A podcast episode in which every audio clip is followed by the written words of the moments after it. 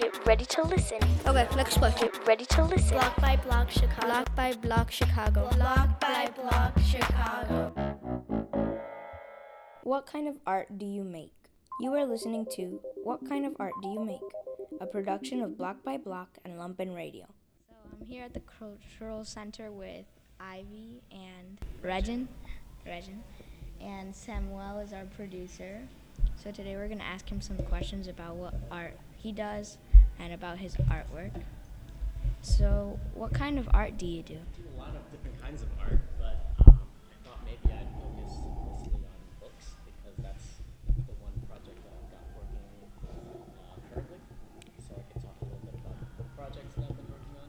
Why did you choose to do books for your project? Well, you know, it came out of this, this sort of long-standing tradition. You guys are probably familiar with artists keeping sketchbooks, right? Sometimes Yeah. you don't necessarily even have to be an artist to keep a sketchbook, but uh, I always loved keeping sketchbooks because I like to record ideas. I like to keep journals, and then when I was in college, I actually learned how to bind my own books, and that became really exciting for me. So some of the books that I've showed you today are uh, all hand bound.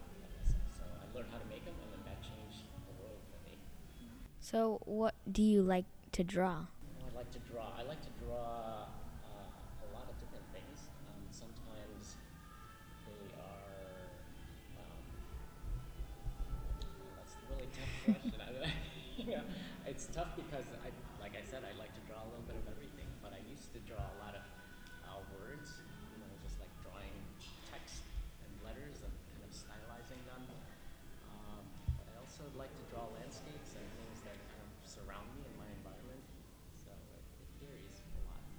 What do you draw with? Do you paint as well? Yeah, I use a little bit of everything, but mostly just the standard one. I'll it to you. It's one of these Uniball pens. This is my favorite drawing tool, just because it's uh, it's not like a pencil where you can think about erasing things. You know, I like things that are permanent. So um, once I make the mark, I deal with it. Okay. You guys use sharpies or markers and things like that? Yeah. Similar. So like Yeah. you put it on the paper, You're like stuck with it. Yes. And you have to make it something new, too, probably. Exactly. Yeah, and that's always exciting. making new things, So that's. Uh, this is 128 pages. Wow. Yeah.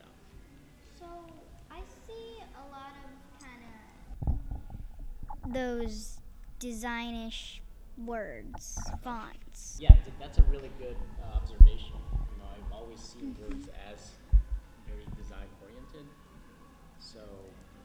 words that you see are all printed, right? So mm-hmm. Yeah. things like these are boarding passes. Yeah. A lot of these are printed with specific typeface and fonts, right, from the computer, and then a lot of my own personal handwriting. In this book, I'm sort of removing some of those words and giving it its own, you know, special space. And like you said before, n- like I don't see anything in pencil. Like everything's permanent, right? Yeah, yeah, it's true. I think a lot of it has to do with well, first of all, I like the ink because it's it's very dark. So Yeah. The, the contrast on the page, and then when you start to draw on things like glossy photographs or things that are printed from magazines, it, it writes directly on it. Yeah. Why do you have collages in here? Um, I think mostly because I want to collect things, and there's no other way. You know, if they weren't glued down, they would all just sort of scatter about. And, and I see these pages as containers of sorts that'll hold, you know, things like photographs and ticket stubs and you know, um, all sorts of little post-its and things that people give me. So I collage it mostly just to keep it a little bit more permanent. Yeah. So like all together. And then you know the other thing I love about books is each page is is, is about layering.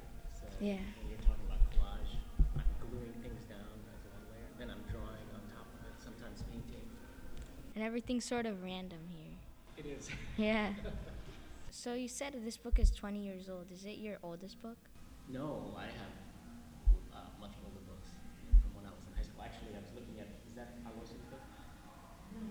It's somebody else's book, but yeah, the, you know these black sketchbooks that, that I see a lot of art students carry. I you know, something about those books, I, I always was intimidated working in them because they were so you know, perfect and so many blank pages. I always felt like I had to finish them. And then I learned how to make my books. I, I came to the conclusion that there wasn't really, there were no rules. So um, I started making my own books.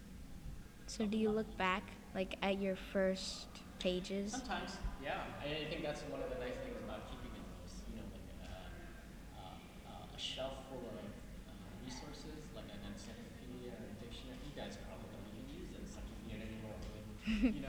online. and well, that's the thing that when I was a little kid, I used to always look back at photographs and photo albums. So I used to always enjoy pulling things off the shelf and usually looking at things in my lap. Thank you for bringing and showing your work. Thanks. Thank you. Thank you for listening to What Kind of Art Do You Make?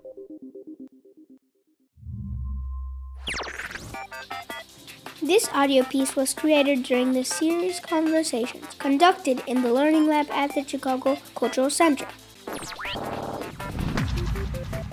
Audio produced and distributed by Block by Block, Lumpen Radio, and youth participants. This program, including workshop, broadcast, and podcast, was supported by a year of creative youth microgrant from Chicago's Department of Cultural Affairs and Special Events.